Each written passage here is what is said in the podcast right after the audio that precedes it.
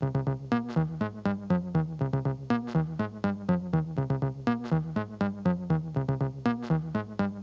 всем привет! Это подкаст «Игра на повышение».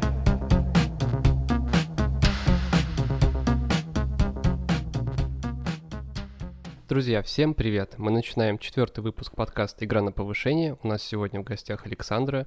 Она предпочла сохранить анонимность. Это имя было выбрано, выбрано совершенно случайно. А, Александра работает э, в консалтинге большой четверки э, в IT Advisory. Она сегодня нам расскажет о своей работе, о жизненном пути, и в целом мы с ней поболтаем. Я также хочу предупредить вас, уважаемые слушатели, что я беру это интервью не в одиночку. У меня сегодня также в гостях и помогает мне Элли, это гостья наши из первого выпуска.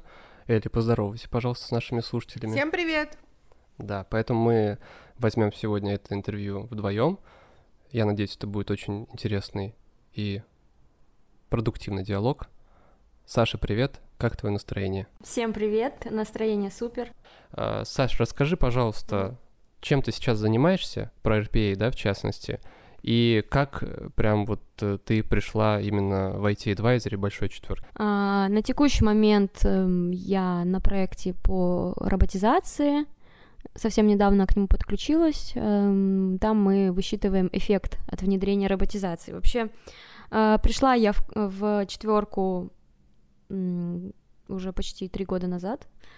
Э, меня нашли, позва- позвали на собеседование. Тогда я шла на позицию интерна в отдел. Тогда это еще был информационный риск менеджмент, информационный риск менеджмент. Вот. И э, у меня был выбор пойти в ИТ-аудит, либо в роботизацию. Э, А что было на отборе, э, в принципе, в целом? э, на отборе было, я пришла, мне дали тест, ну это не в таком понимании тест на АБЦ, например, да, там было шесть задач по SQL, то есть нужно было, ну, на- написан какой-то запрос, и нужно было написать, что выдает этот запрос. Либо, на, наоборот, э, какая-то з- задача и написать сам запрос. А, это одно. Далее нужно было написать эссе по-русски, э, что такое ИТ-аудит, в твоем понимании, и по-английски, как, что такое консультант, в твоем понимании. Вот. а, После этого пришли менеджеры. У меня было их сколько? Штук, штук пять. А, Четверо представляли ИТ-аудит, и один человек представлял роботизацию. И каждый... а, А, кстати, у меня до того, как я... а, Я вот написала все это тест и эссе, ко мне пришла HR, мы с ней э, о чем-то там разговаривали, ну, это такие какие-то об- общие темы, почему, какое образование и так далее. Она дала логическую задачу одну, и потом она уже позвала менеджеров. А, Менеджеры тоже давали логические задачи и давали такие, типа, как кейс задачи, но не как э, прям в классическом понимании кейса, а такой облегченный вариант. И потом просто у нас была такая милая беседа. Они рассказывали о своих задачах, спрашивали, почему я пришла, что мне интересно. И все в пятером вот так сидели напротив тебя. Они сидели вот как-то, ну, вот такой Окружили тебя. Да, они, я сидела так, как босс. А, То есть ты не нервничала? Я не нервничала, потому что на тот момент это было уже, по-моему, четвертое или пятое собеседование, которое я проходила, и э, какая доля уверенности присутствовала. Ну, и как-то я особо не, не стремилась сама туда попасть, меня позвали. Вот, и я себя очень расслабленно чувствовала там. То есть не было такого, что прям мечтала об этой позиции, и, наверное, нет. это тебе и дало там долю уверенности какой-то. Нет, вообще нет. Так, и на текущий момент после этого тебе пришел офер, да? Или А, были какие-то еще пришел собеседования? н- С а, партнером было собеседование? После того, как бы- было собеседование с этими пятью людьми, у меня было еще одно Если собеседование. их можно назвать людьми. У меня было еще одно собеседование с мен- со старшим менеджером уже по видеосвязи. Это было такое достаточно формальный на самом деле звонок. А, Он у меня на этом звонке спросил, а ну что, тебе уже офер дали? Я такая, не знаю. Он говорит, а, ну все нормально, значит, все нормально. Сейчас высылаю в процессе, можешь проверить, да, посмотреть. да. У меня у нас была очень короткая такая беседа по видео. Ну и все. И потом спустя, ну, как бы пару дней мне уже позвонили, сказали, все, готово, когда вы готовы выйти. И... Ты не раздумывая приняла это предложение? Или были какие-то сомнения? Как ты выбрала между IT-аудитом и роботизацией? Да, и знала ли ты до того, как прошла в роботизацию, чем ты именно будешь заниматься? И, в принципе, в курсе ли была этой области? Mm, я вообще не знала, что такое IT-аудит и что такое роботизация. Для меня это было вот одинаково неизвестно. Но э, слово аудит чуть-чуть давала подсказку, чуть-чуть совсем, что это что-то такое связанное с аудитом. А эти, а эти пять человек, они не объяснили? Нет, они объяснили так, ну, э, как когда объясняют тебе на, на собеседовании, это не так, как на самом деле происходит в проекте, да, ты как бы, когда уже погружаешься, ты видишь это изнутри, это вообще по-другому. И эм, на тот момент я не знала вообще, я даже не понимала, что меня и там, и там, по сути, взяли, и те готовы, и те были готовы, и, и как я решила пойти в IT-аудит или в роботизацию, когда я пришла в первый день ну, на работу, э, меня встречали, никого из менеджеров не было, они были где-то в командировках, э, была такая небольшая, как путаница, куда мне идти, что делать, и э, Ассистент сказала, иди, наверное, в роботизацию, скорее всего, вот, э, потому что там, ну, коллектив такой стабильный. Вот, ну, собственно, что и логично, да, потому что а, аудит — это такая сезонная работа, у них как раз-таки есть бизи-сезоны, в моей деятельности не было ни разу бизи-сезона, чтобы я сидела там э, несколько месяцев подряд в каком-то очень сильном напряжении работала, вот. Ну, собственно, вот такой какой-то очень нелогичный выбор, который вот, меня привел в роботизацию, собственно. И теперь пришло время, наверное, все-таки уточнить у тебя, что значит э, это волшебное слово роботизация, чем вы занимаетесь mm-hmm. и как, в принципе, устроен процесс в работе. А, ну, сейчас это достаточно распиаренное э, понятие роботизация, сейчас уже, по сути, все знают, что это такое. На тот момент, 2017 год, никто не знал, что это такое, это только пришло в Россию, это что-то было такое прям новое. Ну, мне кажется, и сейчас, может быть, не все далеко знают. Ну, зато как-то слышат и хотят. Вот. Э, что это такое? Это эм, инструмент, который позволяет переложить рутинные э, операции э, на компьютер с помощью программного обеспечения. Все, все рутинные задачи, которые не требуют суждения, которые можно описать э, одним алгоритмом, можно переложить на компьютер, и он будет полностью повторять действия человека, только быстрее, без ошибок, эм, по расписанию, там 24 на 7, без отпусков, без э, отгулов там на чай, кофе, вот.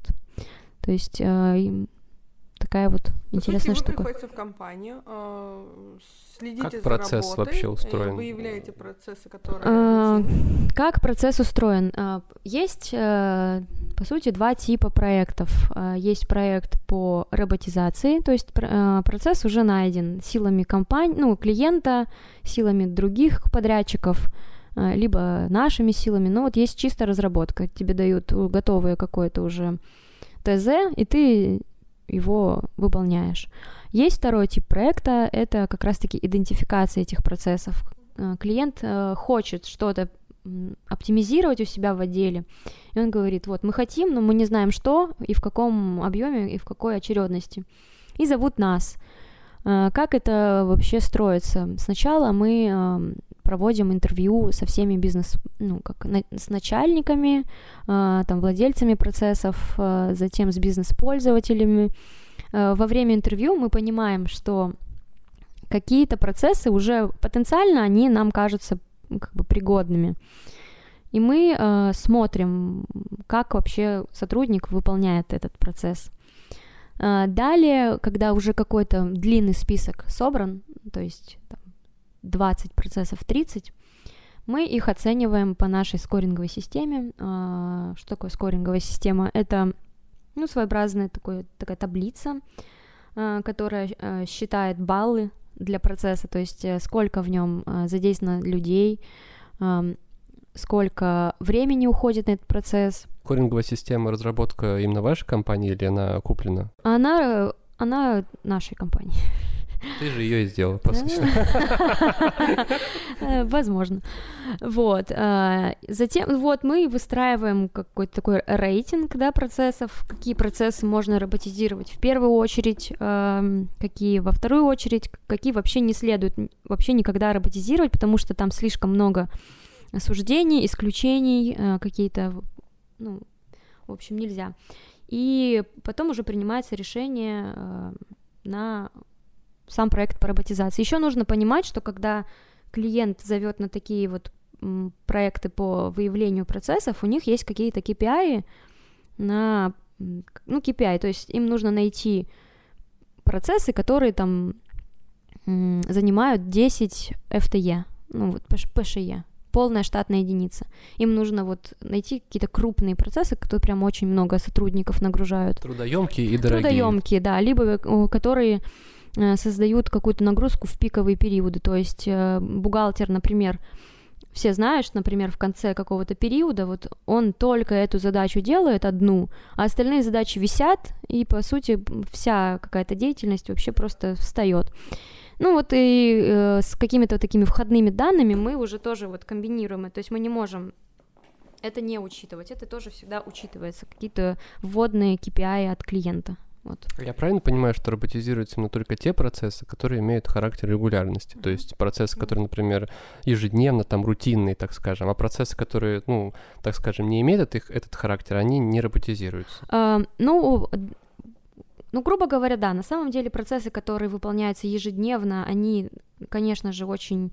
Они перекладываются на робота, то есть, э, да, по сути, они точно такие же э, претенденты на роботизацию, если все-таки мы понимаем, что там большой объем информации, очень много IT-систем задействовано, очень много каких-то таблиц сводных и так далее. То есть они тоже участвуют в роботизации, поэтому э, выявление, оно... Почему выявление важно? Потому что на стадии выявления мы же считаем эффект, что вот эм, после там внедрения роботов, почему, да, роботы, их нужно же купить, лицензии, они, они достаточно дорого стоят, да, и когда клиент э, ну, принимает решение потратить сколько-то денег на лицензию робота, он должен понимать, когда это окупится, окупится ли это вообще когда-нибудь или нет, вот, поэтому стадия выявления процессов очень важна. Вот. Эм... Вопрос следующий. Когда вы роботизируете те или иные процессы, правильно ли я понимаю, что сотрудники, которые их выполняли, по сути, остаются ну, мне кажется, такой человечный вопрос. Уволены. Уволены, да. А... Ну, то есть, что обычно, знаешь ли ты судьбу... Как говорят а, консультанты, оптимизированы. Да, я понимаю, но... Э, я могу сказать конкретно о наших э, проектах. У нас эм, первый проект был роботизация в ритейл, и мы роботизировали процессы для центра... Как это называется? Обработки данных? Нет, э, АЦО, Центр обеспечения обработки. Короче, ладно, неважно. Мы делали про процесс для э, ритейла, и э, у них была проблема, что у них было очень много задач, и они не успевали нанимать сотрудников. Им постоянно кто-то требовался, постоянно им нужны были какие-то руки. И то есть роботизация помогла э, оптимизировать найм э, и не наращивать штат, не раздувать его, да, и а сотрудников, которые выполняли задачи, вот, которые мы переложили на роботов, а, их э, перевели на более какие-то умственные, интеллектуальные задачи. То есть про конкретные увольнения в нашей практике такого не было. Вот. Но на самом деле, да, есть э, такие кейсы, когда действительно понимаю, что вот после внедрения роботов столько-то сотрудников они должны быть там ну, либо уволены, либо а сокращены. Один робот равняется одному автоматизированному процессу, или один робот может несколько одновременно процессов тащить. Сколько вот количество, среднее количество разработанных роботов на проект, сколько примерно? Или он один там разрабатывается, один робот? Ну, это вопрос больше про лицензии у тебя сейчас. То есть один робот это примерно эм, на 4... одну лицензию. На одну лицензию примерно 4 процесса можно запилить. Вот, но здесь есть нек- некоторые ограничения, которые там по-разному можно оценивать. Ну, то есть, смотря какие, сколько процессов выполняется, сколько роботы на это времени тратит, чтобы это все вместить в одну лицензию. А лицензия где покупается, у кого? У вендоров. зарубежных, да, которые поставляют ПО какой-то. Сколько на данный момент вообще компаний, которые предоставляют услуги, ну, вендоров вообще в мире, наверное, их всего несколько. Их много, их много на самом деле. Э, очень много вен вендоров, которые ну, внедряют РПА, но самые, наверное, сейчас э, топ это UiPath, это румынская компания, но сейчас у них э, штаб-квартира в США. Они э, очень сильно раскрутились за счет маркетинга. Ну, компания Филиппа Киркорова, скорее всего. Рум. Он из Болгарии. А, как братья Спасибо. Вот. Э, также есть британское решение Blue Prism, но оно более такое, как в классическом понимании для программистов. То есть, э, если UiPath это более user-friendly э, программа, в которой как они даже утверждают, что любой человек, который не владеет супер какими-то навыками программирования, разберется, как э, составить робота. Вот. В свою очередь, Blue Prism — это прям такая хардовая, классическая штука, в которой нужны какие-то прям глубокие знания программирования. Вот. Ну, это такие самые ходовые решения. Есть, кстати, даже наш э, отечественный э, продукт э, Робин. Good. Почему у нас в России постоянно и выбирают и Бэтмен. очень странные названия? Ребят, Робин это называется Robotic Intelligence. А, вот, от, отсюда, да. да. Robotics, да, Intelligence. И да, да, да. Вот. И они уже даже в реестре лицензионного ПО, ну, это отечественного ПО. И как выбирается ПО? Это, кстати, вот это хороший вопрос. Также есть третий проект э, в рамках роботизации, это вот выбор платформы. То есть, э, по сути, мы никогда не навязываем, какую платформу использовать мы должны оценить... Вендоров вы рекомендуете? А, э, мы их не рекомендуем, мы как бы мы оцениваем а, как потенциальные возможности э, клиента, какие у него есть IT-системы. Если у него одна IT-система какая-нибудь там, ему не нужно дорогое супер решение, ему не нужно на это тратить деньги, ему хватит там, не знаю, макроса на Excel, например, я утрирую.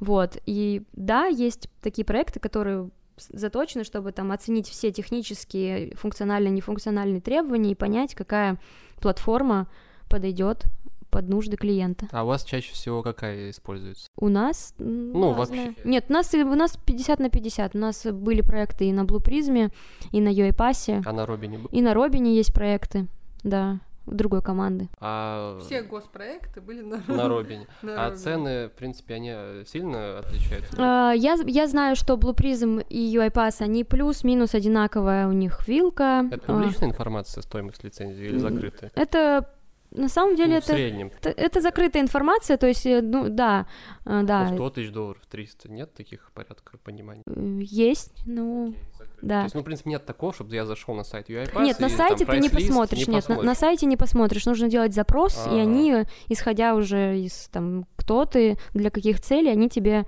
вышлют. А у нас в России у них есть филиал? А, в чем еще фишка, что у UiPath у них есть э, офис в Москве, у них есть поддержка на русском языке. Они прям очень так прям агрессивно э, атакуют рынок рекламой и присутствием, например, в России. У Blue Prism, по-моему, только-только открывается офис, вот, и у них нет, по-моему, такой сейчас возможности, ну, поддержку на русском языке. Понятно. Я так понимаю, разработка ведется именно в этих средах, да? То есть, да. допустим, ты выбрал UiPath, они тебе говорят, смотри, у нас есть специальная среда. Ведется, да? у нас специальная среда есть для разработки, и ты именно в этой среде программируешь, правильно? Не в каком-то там компиляторе там, да? А не, в не в каком-то компиляторе, да. Вот если клиент все определился со своими предпочтениями, хотелками, все, а, ну как, там либо силами клиента они устанавливают делают все вот это ПО, либо нас просят помочь.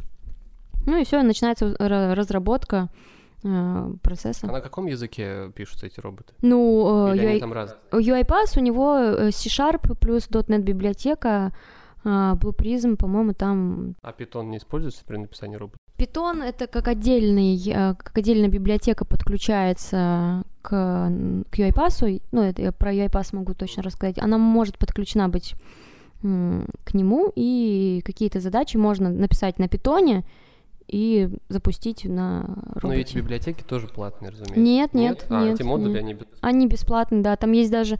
Есть официальные вот эти библиотеки, которые сам UiPath разработал. Есть э, кастомные, кото- например, кто-то в своей работе придумал какую-то э, прикольную штуку удобную. он- И вот это видят все используют. Просто, ну, вопрос функциональности, может, оно не, не всегда будет хорошо работать. Ну, да, есть такое. А одного робота пишет один человек или несколько? По-разному, по-разному. Был у меня Я проект... эту часть По-разному. Вот э, в в моей практике было, когда, например, я отвечала только за одного робота, вот один целиком процесс, и все вот от и до делала я. А, Был проект, когда у нас был всего лишь один процесс, и, но он был большой, из нескольких IT-систем состоял, и мы его делили на троих, то есть три разработчика, каждый отвечал за свою какую-то IT-систему, за какую-то часть логики. Вот, потом мы это все соединяли вместе. Мне просто вот интересно, потому что я э, человек вот в IT не совсем разбирающийся. Э, При слове робот у меня вот вырисовывается э, робот, который у меня был в детстве. Он так ходил, у него руки, ноги были. А, и речь идет о просто о неком коде, который просто автоматизирует процесс. А вот дальше, вот, допустим, вы написали код, да, в этой программе робот, по сути, на уровне кода готов, да, его можно внедрять. А на стороне клиента как это происходит? Он жмет какую-то одну кнопку, Ну, во- вот, есть э, два типа роботов. Опять же, я буду говорить про UiPath, да? Есть два типа роботов. Есть робот-помощник. Это робот, который выполняется вот на твоем прям компьютере. Ты сидишь, нажал, на, как ты говоришь, на кнопочку, и он начинает сам вот э, там что-то открывать, закрывать, кофе переносить заваривать. пере- переносить данные и так далее. И ты ждешь, пока он это все сделает, и продолжишь, например, свою работу. То есть Ты в фоновом режиме он это не делает, чтобы ты не видел. Ты ему Э, даешь Это робот-помощник, ребят. А, Э, робот. Робот-помощник, Робот-помощник, когда ты сам даешь команду. сам даешь ему команду, и он прямо на твоем компьютере все это выполняет. Есть второй робот, называется эм, unattended робот, робот, который выполняется на сервере. Ты даже не, не видишь, как это происходит. А, запускается он по расписанию, либо по наступлению какого-то события.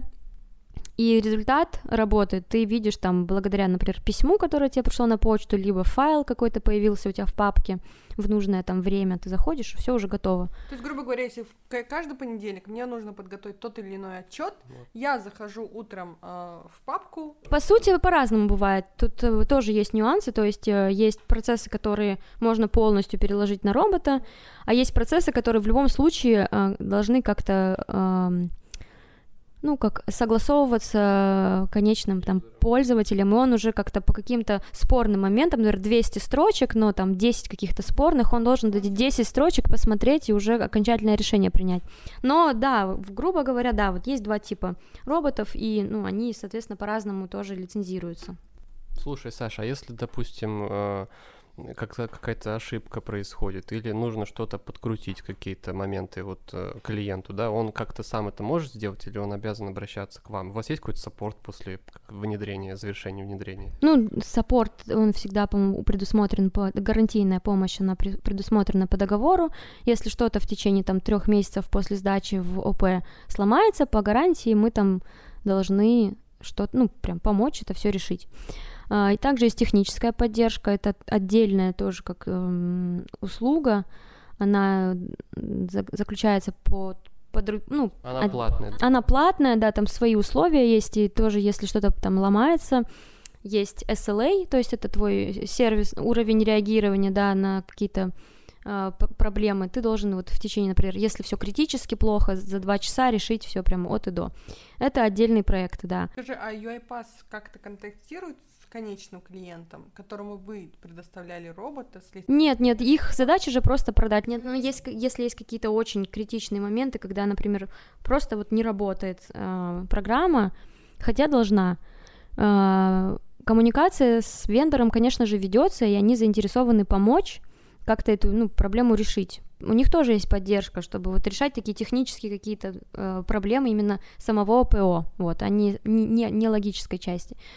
Вот. Также компании сейчас э, заинтересованы, ну не все, но я думаю, те, у, у которых много роботизированных процессов, они заинтересованы создать центры компетенций собственные, у них есть собственные разработчики, собственные аналитики, и вот э, эти ребята же и занимаются поддержкой своих процессов. Если что, они, в принципе, могут подкручивать какие-то вещи сами. сами. Если у них есть вот такой центр компетенции, да.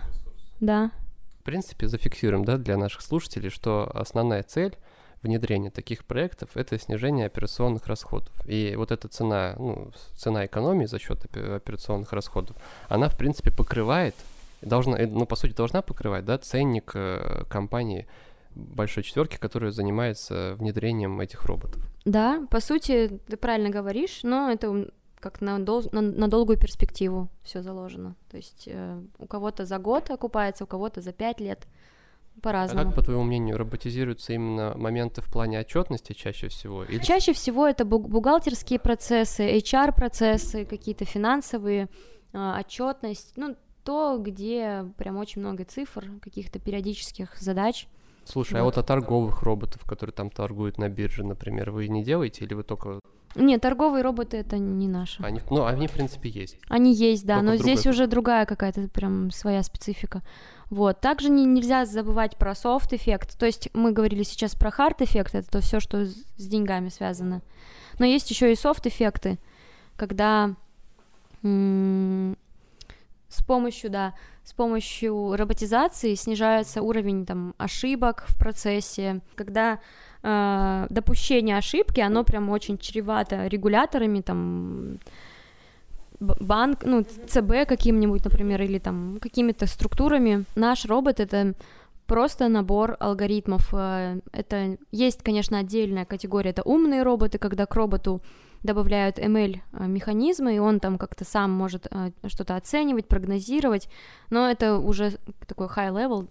Обычно это просто набор алгоритмов, то есть если сегодня мы сказали, там, робот, там, в час ночи нажми на красную кнопку и там напиши письмо, он так и сделает. Если у нас красная кнопка пропадет с экрана, он не нажмет, он сломается. Тут им, по сути, вот алгоритм шагов, вот, с которых он должен сделать, по сути, да? Вот две вещи, которые мы забыли. Ты вот расскажи, пожалуйста, кроме RPA э, в IT Advisory, вот ты говоришь IT, IT-стратегия, да, IT-аудит, и какие еще направления есть? Или это все, в принципе, направления? А, нет, есть еще направление по бизнес uh, continuity называется непрерывность деятельности деятельности бизнеса. А в чем суть вкратце? Это... Uh, в чем суть? Каждая подразделение, ну как, как крупные организации, они планируют стратегию Э, непрерывности деятельности. Если происходит какая-то авария, э, какая-то катастрофа, им нужно предусмотреть э, протоколы, там, стратегии, как восстанавливать свою деятельность, в какой промежуток времени, как им, какие мощности задействовать. Такие есть проекты у нас в отделе. Также есть проекты по... Сейчас я пытаюсь вспомнить, кто у нас еще есть. Кто у нас что делал? Ну, внедрение САПа есть. Внедрение, да, внедрение ERP-систем, 1С, а, да. Что еще бывает? Геоаналитика. О, это прикольно. Это что значит? Эм, ну, пример, например, как какая-то компания, э, ритейл, хочет открыть новый магазин. Mm им нужно понять, в каком это месте. Data это вот геоаналитика плюс ML, да, Data Science, в каком месте нужно открыть этот магазин, чтобы это было максимально э, оптимально, короче, да. Также есть проекты по маркировке. Сейчас вы знаете, что переходит на маркировку всех вот этих товаров. Вот, да. А какой твой самый запоминающийся проект? Мой первый проект по роботизации. Это было сложно, больно, но интересно. А можешь вкратце суть рассказать, и какова там была твоя роль, и что, с чем тебе приходилось столкнуться? Uh, моя роль была разработчиком, я отвечала за несколько процессов, HR-процесс и uh, бухгалтерский процесс. Ну вот, нужно было разработать ну, от и до два процесса. Разработка шла около, наверное, семи месяцев. Да, и так как это было первый проект вообще в целом по роботизации, было сложно как-то прям это все поначалу все внедрять. Ты самостоятельно изучала RPA, да, вот получается, как ты говоришь? Да, самостоятельно, да, да. По курсам каким-то? По, по курсам Или и тебе по, коллеги помогали уже- по нет, по курсам и просто уже как с помощью Гугла. Ну, тебе плюс еще помогло то, что ты уже до этого знал несколько языков программирования, да, то есть там, которые Да. в ВУЗе проходили, Да, да, C++, да, да. да, там и так Да. далее. У тебя, конечно, да. Игра, Игра на повышение.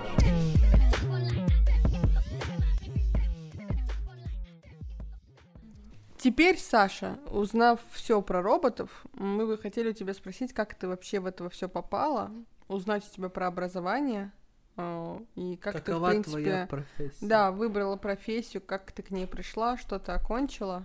Э, В школе я понимала изначально всегда, что буду что-то делать техническое. Мне всегда хорошо шло э, программирование, математика, физика, геометрия. Программирование у вас уже в школе было, да? У нас было программирование в школе на Паскале. Ну, блин, типичная такая штука.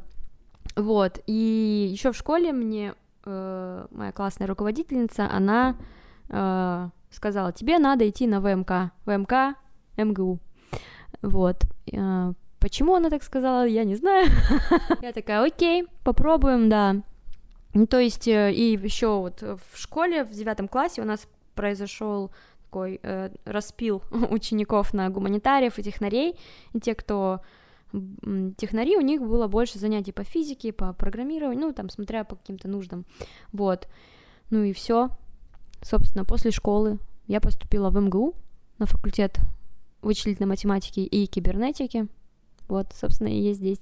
Скажи, пожалуйста, родители твои как-то связаны с э, математикой, с э, Нет, э, технологией? родители вообще никак не связаны с ни математикой, ни технологией. А, Родители мне всегда тоже говорили, что нужно идти на программиста, будешь зарабатывать деньги, все нормально.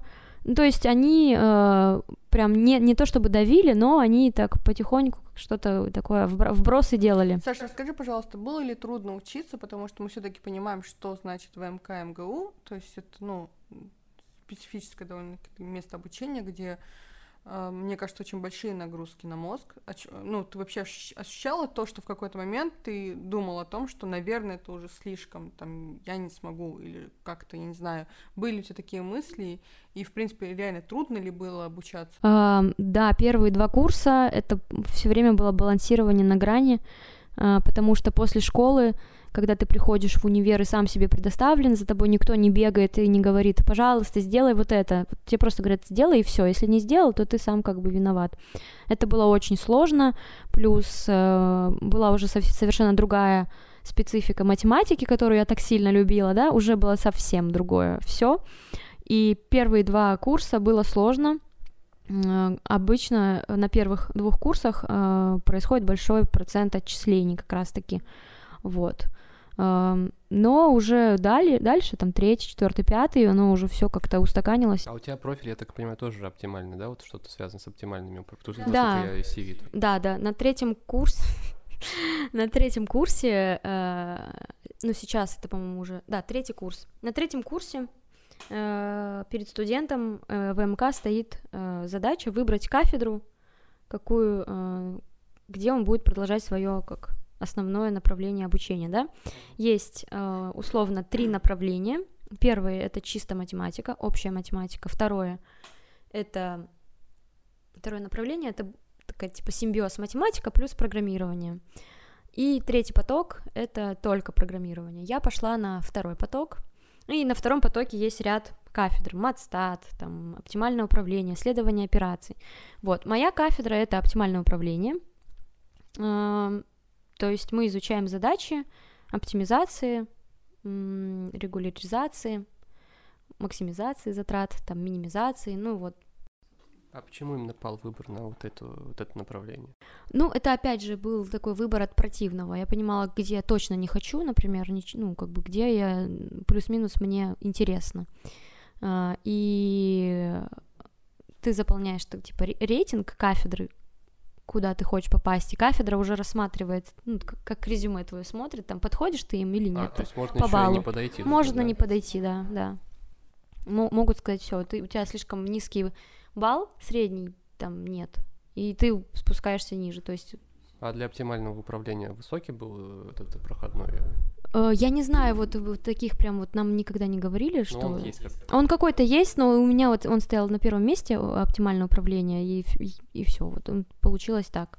А если вот именно вкратце, тебе, наверное, нравится в оптимальном управлении то, что есть некая там задача, и тебе надо ее наиболее эффективным путем решить. Да, да, и опять же, э, почему я выбрала именно оптимальное управление, потому что э, на втором курсе у нас как раз-таки был э, предмет дифференциальное исчисление, дифуры, и, как я уже говорила, мне нравилось решать эти дифуры, я думала, ну, прикольно, там вообще все буду решать, это легко, нет, не легко, вообще нет, вот, ну, и поэтому я подумала, ну да, надо попробовать.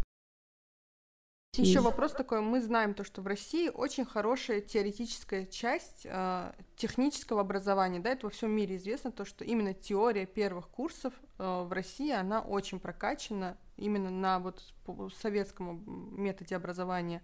Но дальше идут проблемы с- опять с переносом это в реалии нынешнего времени и то, как это дальнейшее обучение реализовано э, в настоящем времени. Скажи, пожалуйста, у тебя были ли мысли о том, что, возможно, да, теорию я прошла, это все хорошо, но дальнейший материал, он устарел для современного мира, то есть мне это наверняка трудно будет перенести там в обычную работу в жизни, и, возможно, мне нужно там переехать за границу или что-то еще сделать, чтобы вот последние курсы развиваться непосредственно на предметном в какой-то области, э, над реальными задачами математики, там, я не знаю, программирования и так далее. То есть как вот это все происходит в реальности. Э, Действительно, фундаментальная часть э, образования в, в, в МГУ, она очень сильная, крутая и так далее. Но это правда, что какие-то курсы, они уже действительно устарели, они просто уже как какое-то наследие преподаются, потому что так было раньше, и очень редко применяются в настоящей жизни, например, там какое-нибудь программирование на ассемблере, но какие-то уже прикладные знания там по каким-то новым э, инструментам. С другой стороны, я не, не понимаю, зачем э, их э, преподавать в университете, потому что сейчас большой срез инструментов там по визуализации, по роботизации, то есть все не нужно давать э, студентам, как раз-таки дают общую базу, там вот это там C++, это C-Sharp, э, .NET, да, Python, ты по- понимаешь, как вот работает даже очень базово, как вообще алгоритмы работают. И дальше уже разбираешься с конкретным инструментом и так далее. Ну и плюс э, я могу сказать, что именно мой факультет, он как-то, ну, дает такое какое-то мышление своеобразное. То есть я замечаю, что мои там одногруппники, э, мы как-то мыслим, ну, схоже, что ли, это прям дает о себе знать. Вот, э, способ э, усваивания информации, э, подход к решению задач. Тебе было комфортно общаться с теми людьми и с теми преподавателями, ну, как и студенты, люди, понятно, студенты и преподаватели на твоем факультете и вообще в ВУЗе. Не было у тебя проблем именно с общением? Вообще никогда не было проблем с общением. Э, Всегда понимала, с каким преподавателем можно пошутить, с каким, наоборот, нужно вести себя там как-то просто как робот, формально. У нас был преподаватель, который, э, если замечал, что ты списываешь, он заносил тебя в черную книжечку свою. Карандаш. Да, он его а просто вот обводил. Люди пропадали после этого? люди отчислялись после этого, он, их отчислял. Да, и я понимала, что перед ним нужно вот, если ты даже ничего не знаешь, ну ничего, но списывать точно нельзя, потому что это хуже, чем сдать пустой лист. Вот. Были преподаватели, которые там любили надо мной подшутить как-то. Ну, это такая, ну, каких-то конфликтных ситуаций любя шутили или зло? Ненавистно. ну так, саркастически, да, да, да. Ну, это все как бы типичная ситуация, как и не только в универе, но и в жизни. Ну, вот, Всегда кстати, есть такие хороший моменты. вот вопрос. Вот в Куджи подкасте обсуждали, когда позвали тренера по математике. Считаешь ли ты, что математики, в принципе, заносчивы? Да, В конечно. твоем вот факультете преподавателя было, и люди такие встречались тебе. Да, конечно, у нас есть э, преподаватель, который он не смотрит в глаза никому.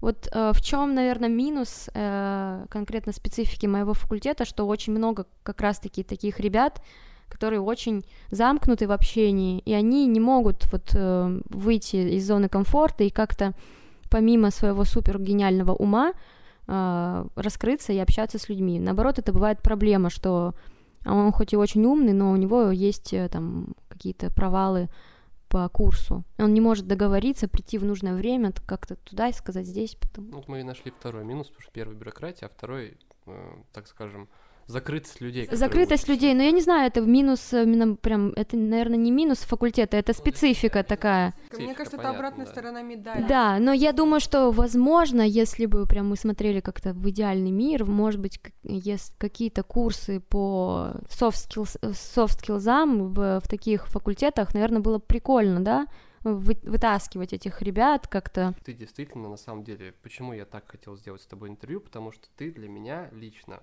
из всех моих знакомых, которых я там встречал, ты для меня лично феномен. Феномен в том, что при своей, э, так скажем, очень явном математическом мышлении и бэкграунде у тебя есть еще тяга к общению, uh-huh. к эмоциональности, к открытости, к выражению эмоций. Потому что все, а у меня мама, у меня мама преподаватель математики, я общался с ее знакомыми, с преподавателями. Я, если честно, пока еще в своей жизни не встречал человека, который бы в котором бы совпадали эти два качества. Поэтому для я меня... и спросила, ассоциируешь ли ты себя с математикой? Да, и для меня это что... некий парадокс, который я сейчас mm-hmm. хочу попытаться, по крайней мере, раскрыть его, то, что э, как все-таки в тебе вот эти две несовместимые, на мой взгляд, два вещи, начала, да. да, эмоциональность, которая совершенно нелогична, нелинейна, которая совершенно не алгоритмизирована, которая может вот возникнуть у тебя в любой момент, я не могу это предсказать, потому что я наблюдаю за тобой там, да, например, некое явление там или некий там эффект, он тебя может вызвать там, например, яркую эмоцию какую-то. И для меня вот, э, я когда на тебя смотрю, для меня всегда, я в своей голове думаю, как интересно сочетаются в этом человеке два совершенно несочетаемых свойства. Поэтому я задаю вот эти вопросы в плане математики. Вот, э, может быть, есть, может быть, вот это наличие второй части есть из-за того, что тебя что-то не удовлетворяет в первой. Блин, ну просто мне сейчас очень сложно сказать, э, что конкретно мне не нравится в математике, да? В математическом мире, может быть, тебе не нравится. В математическом мире ну, есть какие-то абстрактные просто очень э, э, там области математики, которые прям они, у нас даже были куча курсов об абстрактных каких-то там функциях, классах и так далее. То, что там ты даже пощупать не можешь, это это уже какой-то прям очень топовый level, да? И это давалось очень сложно, вот. Это не вызывало какого-то супер удовлетворения. А подумав. ты хотел бы приблизиться вот э, к этим таинственным абстрактным вещам, либо тебе они наоборот ненавистны, потому что... Нет, у меня нет такого, что они ненавистны для меня, нет, просто я понимаю, что оно мне, ну, оно мне не нужно, да. Мне вот хватает той базы, которая у меня есть, ну и все. А почему ты... Не было у тебя, например, желания продолжить свое развитие в науке, а не уйти в бизнес, например? Зарабатывать просто деньги, выполнять работу? Нет, не было Я не желания. хотел там нырнуть в математику, изучить, изучить там явление черных дыр, там, не знаю, там, чем заниматься, или доказать какие-то теоремы? Не было нет, такого? нет, вообще нет. Это, конечно, очень перспективно, ну, как бы это круто, но нет, нет, мне все таки реально важно общение, наверное, какое-то взаимодействие с миром. Э, а ты следишь вообще как-то за математическим миром и учеными, которыми ну, сейчас да. Э, там можешь назвать, например, три там любимых каких-то, если у тебя есть они э, ученых или математика каких-то там, за которыми ты там, блин, прикольный чувак, там в науке работает. Да за современными ну, вообще да, никак вообще, не слежу. В принципе, вот есть какой-нибудь математик или физик? Есть математик, который... Э, мне нравится очень история его, как... Э, это Пантрягин. Э, а, это ученый, который а, как изобрел, придумал, доказал а, принцип максимума Пантрягина для ну, принцип максимума, собственно. Можешь рассказать, я не буду даже делать умный вид, и Элли тоже не будет делать умный вид о том, что мы знаем, что это. Вот, я пытаюсь рассказать, да. Есть задачи по оптимизации, например, задача нагревания там чайника или задача перевести из точки А в точку Б, ну, какую-то там вещь за короткое время. Нужно оптимизировать данную функцию по какому-то параметру. И вот он придумал метод, который помогает решать такие задачи, метод оптимизации. И э, вообще, когда он уже писал свои работы, он был ослепшим, он э, ничего не видел, и ему помогали ну, записывать вот все эти доказательства, выкладки. Вот. Мне нравится такой, как бы, какая-то такая вовлеченность в работу свою. Тебе нравится, что он был настолько фанатичным, что даже будучи теряя зрение, там продолжал работать? Да, и при этом он так, ну, придумал такой метод, который используется не только у нас, ну, как в, в России, да, он везде, известен, его везде используют. А, и, а если бы там как-то получилось, что вы встретились с этим человеком, ты когда что-нибудь у него спросил или что-нибудь ему сказала, может? Ну, я бы спросила, как он вообще пришел к... Нет, я бы спросила, как вот, э, сколько усилий ему потребовалось на то, чтобы доказать свой метод, как он это сделал. Саш, да. теперь... А, Саша, теперь расскажи нам, пожалуйста, вот э, у тебя был хороший старт в учебе, хороший старт в карьере, но, как мы знаем, как бы люди в консалтинге задерживаются не, не на очень долго, да, это максимум там до синера, ну, обычные кейсы. А потом они куда-либо уходят. Скажи, пожалуйста, хочешь ли ты дальше продолжать заниматься и углубляться э, роботизацию, либо ты для себя решила, что чего ты вообще хочешь дальше? Как, что ты видишь, как видишь свое будущее? Э, на текущий момент мне очень нравится консалтинг, э, и я бы все-таки хотела побольше таких проектов. В чем вообще фишка консалтинга, да, для меня, по крайней мере? Это большой, э, как, большая возможность поработать с разными командами в разных проектах, с разными индустриями. То есть у тебя все время есть какая-то смена картинки. Там сегодня ты работаешь с одной командой, завтра там у вас поменялась, например, направ- направленность вообще с другими ребятами взаимодействуете, клиенты у вас меняются, много там каких-то общения много. То есть мне, мне нравится эта специфика, и я бы хотела все-таки продолжить, э, ну, насколько это еще возможно, в консалтинге работу. То есть как таково, как обычно это бывает, люди уходят в индустрию, выбирают себе конкретную компанию, куда уйти, ты для себя такое не рассматриваешь, что было бы скучно постоянно заниматься одним и тем же процессом, ну, практически одним и тем же в разных компаниях? Ну да, на текущий момент для себя я пока такое не рассматриваю. Хочу еще задержаться в этом всем. Игра, Игра на повышение. Хорошо, Блиц вопрос. Угу. Три твоих э, положительных качества. Первое. Чувство юмора. Второе э, самоирония. Третье. Третье я бы назвала... Ну, ответственность. Я бы назвала ответственность. Три твоих недостатка. Первое. Эм, ну, мнительность, наверное, в какой-то мере. А в чем это выражается? Ну, некоторые вещи я воспринимаю очень близко к сердцу, хотя это мелочи. Да. Вот. Да. Стараюсь с этим бороться. Второе, третье что? Второе. Возможно, возможно, я выгляжу... Э, я не очень приветлива с незнакомыми людьми. То есть ты не, не сразу открываешься? Не сразу, да. Я многие мои знакомые, с которыми я сейчас очень хорошо общаюсь, они говорят, что первое время мы тебя боялись. А почему они тебя боялись, как ты ну, думаешь? Ну, потому что если я не пытаюсь понравиться там людям просто так, да, я, я не, не хожу, не улыбаюсь. Ну, а Обычно... с клиентами ты же улыбаешься? Не, ну это, это, это работа, да, здесь как-то ты уже все включается на подсознание, что тебе надо себя вести доброжелательно и так далее, но в обычной жизни у меня просто покер-фейс, я не, вы, не выражаю никаких эмоций. Вот, и что еще? Что еще? Третье. М- Возможно, какая-то доля лени присутствует, но это, я думаю, что на третьем месте. Три нормально. качества, которые тебе не нравятся в людях. Три качества, которые мне не нравятся в людях. Ох. Ну, первое это тупость. Второе это злость.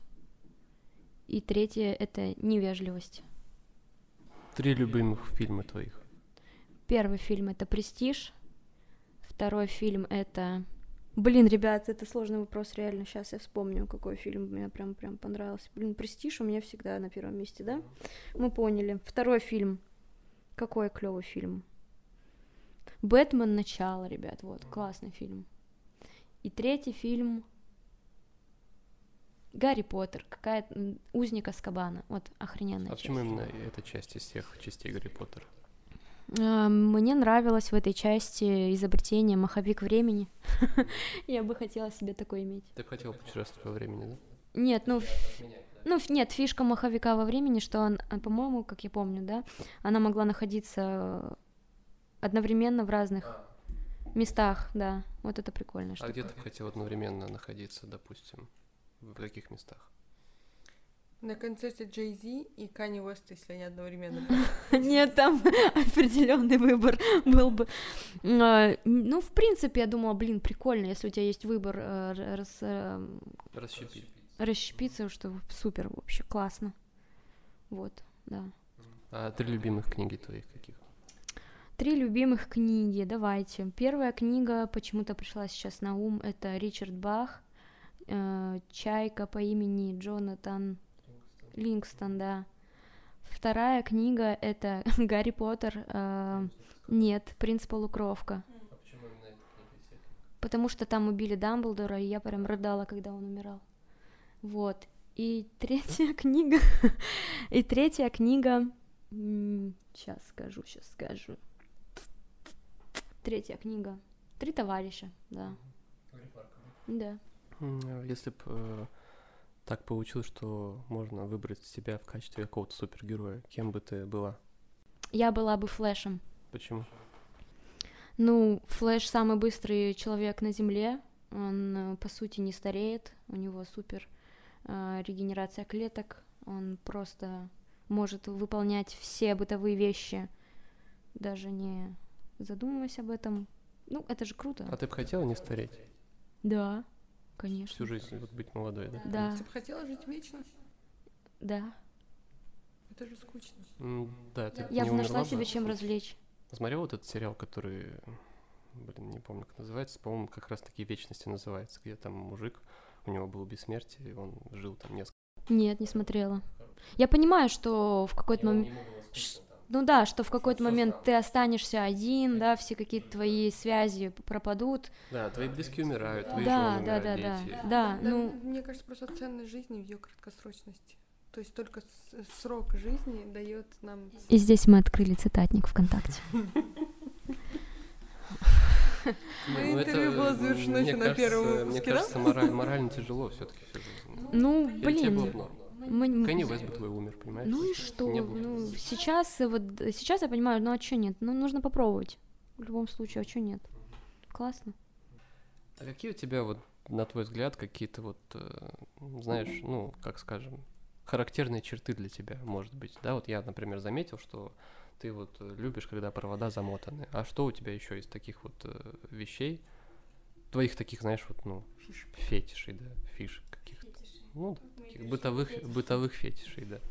Эм, Я люблю органайзеры для одежды. Органайзеры для чемоданов. Органайзер это какие-то отд- отделения, я просто не знаю, что это. Есть э, на- для чемоданов, например, есть такие как бы сумочки э, разного размера. Ты складываешь туда одежду А, и кладешь в чемодан, и оно все очень аккуратно лежит. Мне это нравится. Что еще я люблю? М, м, м, м. М, м, м. Я люблю этикетки собирать. Ладно, шучу, нет, я не люблю этикетки. Нет, не люблю. Ты любишь, мы знаем. Да нет, это мой, это А у тебя секрет. все вот так вот в порядке или, в принципе, есть какая-то разруха иногда? Есть разруха, но я стараюсь э, а, э, как разложить, э, систематизировать. Там косметика лежит вот, вот здесь, здесь отдельно это, здесь отдельно это. Там одежда вот так лежит здесь. Ну, короче, я стараюсь это все систематизировать, но это не прям чтобы как вот идеальный мир. Конечно, там бывает и творческий беспорядок, но мне нравится это все аккуратно держать. А если бы у тебя сейчас, вот, допустим, такую представить ситуацию, да, то, что у тебя сейчас есть ребенок, он там каком-то как раз вот заканчивает школу, и вот подходит тебе и говорит, мам, а посоветуй мне вот, куда мне пойти, э, кем быть вообще? Что А. бы ты посоветовал? Э, Я бы посоветовала делать то, что нравится. А он еще не знает, что нравится. То есть, ну, Нет, ну уже увлечения. обычно вот в этом времени, когда человек закончил школу, он определенно понимает, что что-то ему все-таки легче дается, интереснее заниматься. Можно, ну, я бы не старалась э, э, насильно втянуть э, ребенка в техническую какую-то сферу, чтобы он просто вот потому что так круто, да? Ну нет. Я бы посмотрела то, что больше ему подходит прям по способностям. Можешь дать несколько советов вот тем выпуск, э, выпускникам э, из вузов, которые сейчас только начинают карьеру, либо там находятся уже близко э, к концу обучения своего университете? Что ты можешь им посоветовать в плане развития карьеры? Как действовать сейчас? Я могу им посоветовать, да, я могу им посоветовать вот что. Не нужно ждать окончания учебы, и лучше искать работу на последних курсах, чтобы, ну, чтобы ты быстрее как бы привыкал к этому режиму, потому что чем быстрее ты начнешь работать, тем э, проще тебе будет дальше двигаться, и ты быстрее будешь проходить э, вот этот карьерный путь, потому что ждать завершения э, обучения это, конечно, хороший план, да, но в моем случае я считаю, что я потратила какое-то время на это. Надо было сразу, ну, параллельно это совмещать. А в какие бы сферы ты рекомендовала бы двигаться, на твой взгляд? Ну, понятно, что все зависит от интереса, от э, там, обучения и так далее. Ну, в принципе, можешь назвать там направления, которые ты считаешь сейчас в условиях там, да, текущих э, перспективными? Ну, э, ритейл, телеком и консалтинг. Мне кажется, это такие, как раз-таки для начала карьеры это очень э, хорошая сфера. И последний вопрос. Э, скажи, пожалуйста, если так э, получилось бы, что тебе можно было бы написать какую-то одну фразу, возможно, это будет девиз, возможно, это будет какой-то твое там какая-то фраза, слоган твой, mm-hmm. лозунг, да, жизненный. Да на там, допустим, ну когда ты уже там умрешь, да? Да, на твоей плите, да. Что ты, что бы ты, какую фразу ты бы выбрал? Я бы написала «прорвемся», да. Я всегда эту фразу использую везде, в универе, в работе. Прорвемся. Да. Можно еще один вопрос? Можно. Можно. Твой самый большой страх? Мой самый большой страх не добиться тех, нет, не добиться тех целей, которые я могла бы добиться. Ну, то есть... Э, не реализоваться. Не реализоваться, да, да. Остаться на том же уровне, где я и была. Саша, спасибо тебе большое за интервью. Я считаю, это был очень интересный разговор. Вот. А, Саша, кстати, у меня родилась хорошая идея. У тебя есть один, а, а, один шанс задать нам один вопрос. Да. Какой ты вопрос хочешь нам задать? Или, может, не задавать его. Кстати, это интересная рубрика, когда гость может задать вопрос э, нам в интервью. Лёш, Элли, почему так часто пропадаешь?